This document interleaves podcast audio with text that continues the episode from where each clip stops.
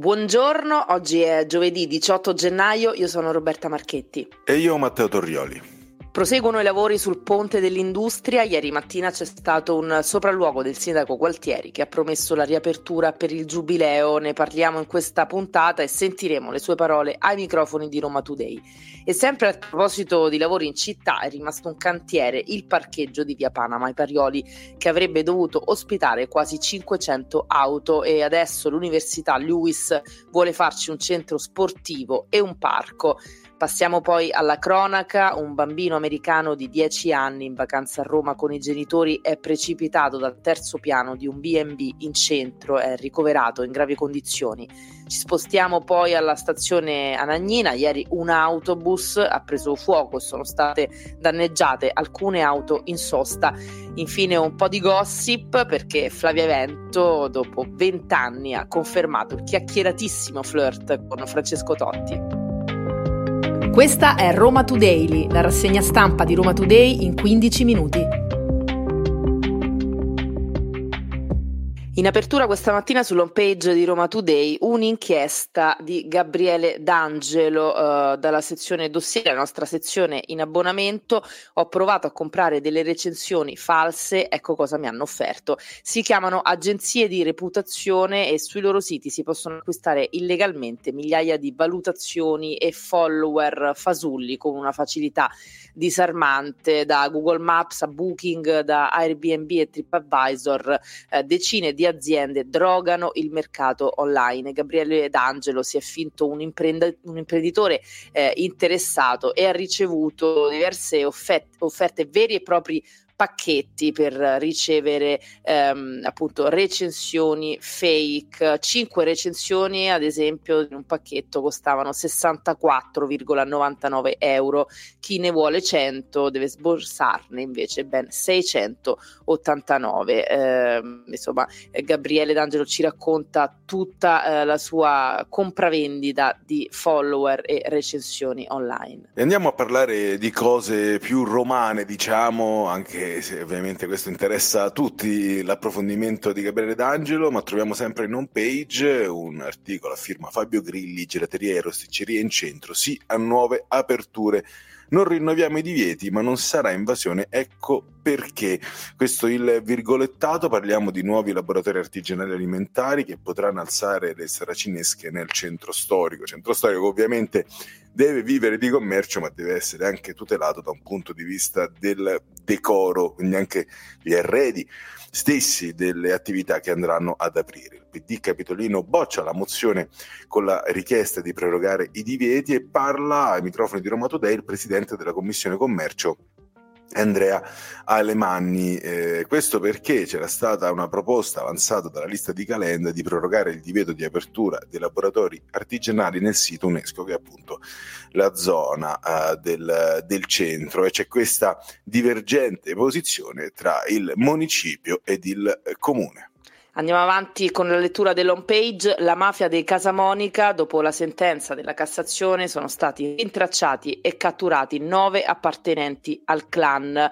Erano rimasti in uh, libertà e appunto dopo uh, la sentenza della Corte di Cassazione uh, di Roma, nella del, arrivata nella serata del 16 gennaio, le nove persone riconosciute responsabili a vario titolo di intestazione fittizia, usura, estorsione e spaccio di sostanze stupefacenti sono state tutte arrestate e portate in carcere dai carabinieri del nucleo investigativo di Frascati.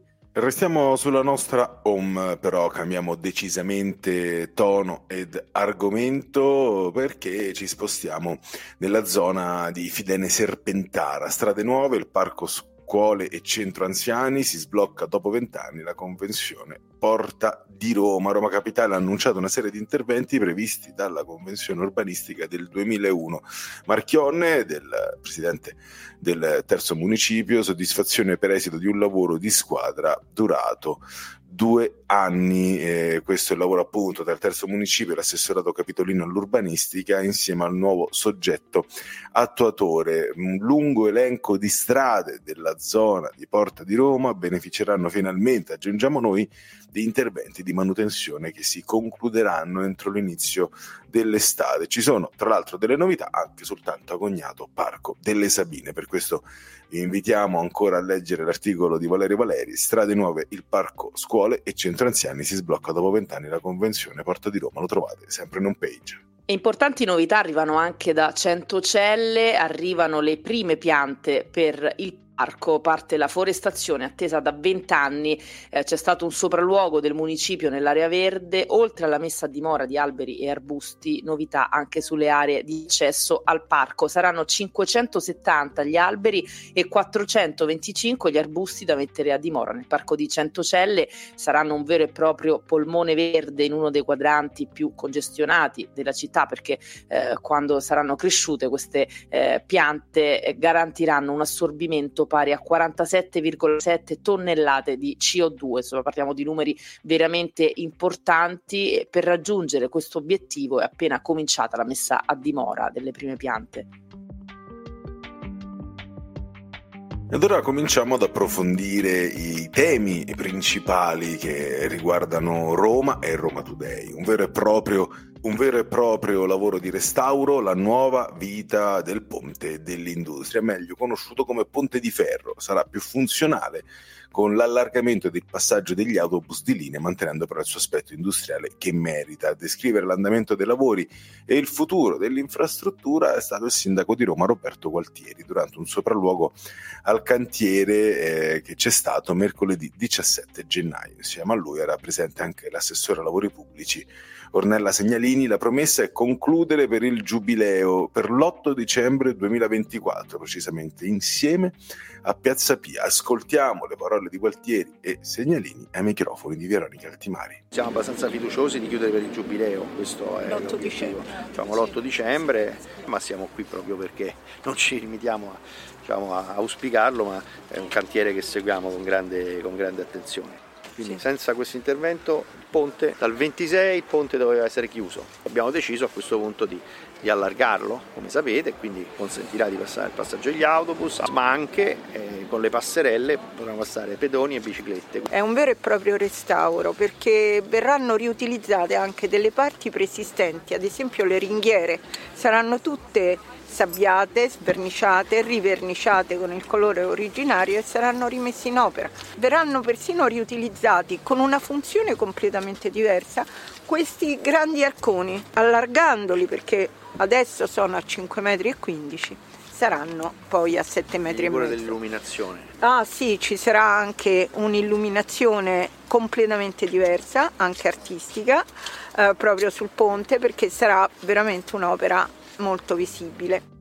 E al sopralluogo erano presenti anche i presidenti dei municipi ottavo e undicesimo, Amedeo Ciaccheri e Gianluca Lanzi, e i responsabili di ANAS, la società del polo infrastrutture del gruppo FS, FS Italiane, soggetto attuatore del progetto, quindi che sta appunto realizzando i lavori e proprio i presidenti dei due municipi hanno spiegato l'importanza del ponte. Il collegamento tra queste due sponde del Tevere è eh, per forza con Ponte Marconi o con Ponte Testaccio e questo oggettivamente appesantisce i quartieri, Testaccio, Marconi, Ostiense e appesantisce la viabilità, quindi non c'è dubbio che appena la riapriremo saranno tutti molto contenti. L'importanza di questa opera è ricollegata al fatto che l'intero quadrante, grazie ai programmi che si stanno in qualche modo portando avanti sul programma giubilare, verrà trasformato. Ci sarà uno dei più importanti eh, programmi sul parco fluviale, ecco, sulla restituzione di questa parte della città. Anche a Biostiense una nuova veste, una nuova eh, dimensione. Quindi il ponte di ferro assume una sua centralità anche dentro una dimensione di sistema. Continuiamo a parlare di lavori in città, ma questa volta eh, di cantieri rimasti incompiuti. Doveva ospitare 497 posti auto, invece dopo varie vicissitudini legali è rimasto un cantiere mai portato avanti sequestrato e abbandonato. Eh, stiamo parlando del parcheggio di via Panama ai Parioli, che non è mai diventato realtà e per tanti anni è rimasto un buco in un'area verde tutelata nel cuore di un quadrante già devastato da ruderi e locali chiusi e mai demoliti. Adesso l'Università Lewis vuole farci un centro sportivo e un parco urbano proprio vicino alla sua sede di Viale Romania. Il progetto è arrivato in comune, la LUIS, l'università privata di Confindustria, ha tra i suoi obiettivi quello di trasformare quel pezzo di terra via Panama, eh, parliamo di circa 13.000 metri quadrati, in un centro polifunzionale, un parco urbano, parcheggi di servizio fissi e a rotazione campi sportivi.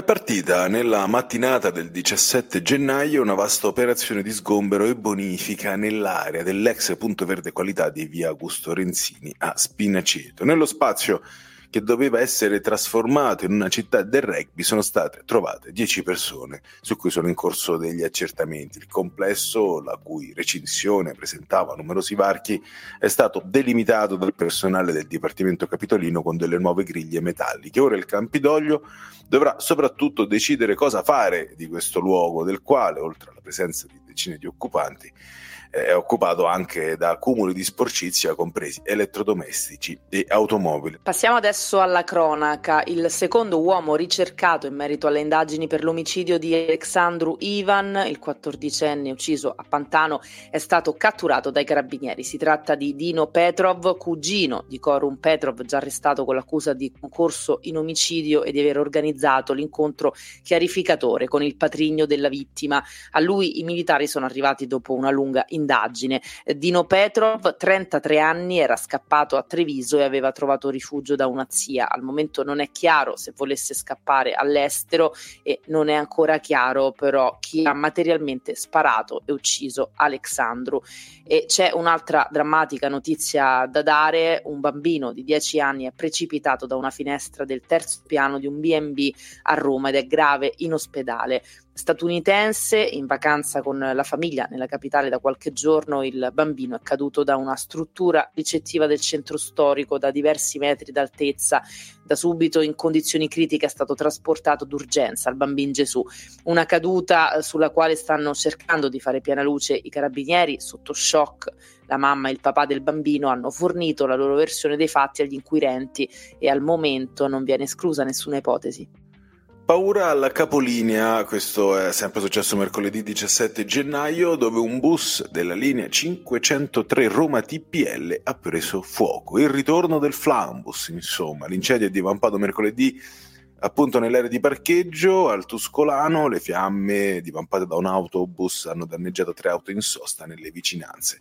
Alta la colonna di fumo ben visibile dalle auto in transito sul grande raccordo anulare, anche da chilometri di distanza. Spento l'incendio, nessuno è rimasto ferito né intossicato, ma restano da accertare le cause. A proposito di autobus, nuovi bus elettrici a Roma è stato firmato il contratto tra Roma appunto e l'Iveco che è la, l'azienda che ha vinto la gara per rifornire la capitale di 411 nuovi bus elettrici. È stato firmato il contratto e così è partita la produzione. Ne arriveranno i primi 100 entro la fine del 2024 fermo restando che bisognerà intanto adeguare i depositi, quattro depositi che andranno elettrificati via le pompe di benzina, dentro ovviamente le ricariche elettriche. Piccola nota polemica, il sindaco Roberto Gualtieri ha scritto un lungo post per annunciare la firma di questo importante contratto dicendo quando siamo arrivati noi gli autobus prendevano fuoco e lo scriveva, questa nota veniva diramata pochi minuti dopo che appunto era, si era registrato questo incendio a un autobus della linea Roma TPL, tanto che Virginia Raggi, gruppo consigliere del Movimento 5 Stelle e la lista civica Raggi in Campidoglio hanno diramato una durissima nota stampa contro Gualtieri. Chiudiamo con una notizia di gossip perché se ne parla da vent'anni eh, a Roma, è forse uno dei gossip più chiacchierati, è arrivata la conferma da Flavia Vento tra lei e Francesco Totti c'è stato un flirt. Questa è la sua eh, versione, Flavia Vento lo ha raccontato, ospite del programma Donne al Bivio, intervistata da Monica Setta. La puntata andrà in onda stasera, in seconda serata su Rai 2, ma qualche anticipazione è uscita e eh, si trova anche anche su Instagram, sul profilo Instagram di Monica Setta in particolare, il video eh, di questa confessione. Eh, bene, Flavia Vento, dopo anni di voci, illazioni, finalmente parla pubblicamente e ammette che tra lei e Francesco Totti c'è stato un flirt, un breve flirt però, dice. E sono curiosa eh, di vedere, sarei curiosa di vedere la reazione di Ilari Blasi eh, a questa confessione, visto che qualche anno fa eh, fu protagonista di un durissimo scontro con Fabrizio Corona eh, che lanciò appunto anni fa il gossip del tradimento a pochi giorni dal matrimonio quando Ilari Blasi era ancora eh, incinta e chissà cosa direbbe oggi Ilari ma magari ce lo svelerà nel libro che sta per uscire sempre sul suo matrimonio con Francesco Totti dove ha promesso un finale inedito. Queste erano le principali notizie di oggi, giovedì 18 gennaio. Roma Today torna domani, sempre dopo le 7.30 del mattino. Potete ascoltarci su sito e app di Roma Today, Spotify e tutte le principali piattaforme audio. Avete ascoltato Roma Today, la rassegna stampa di Roma Today in 15 minuti.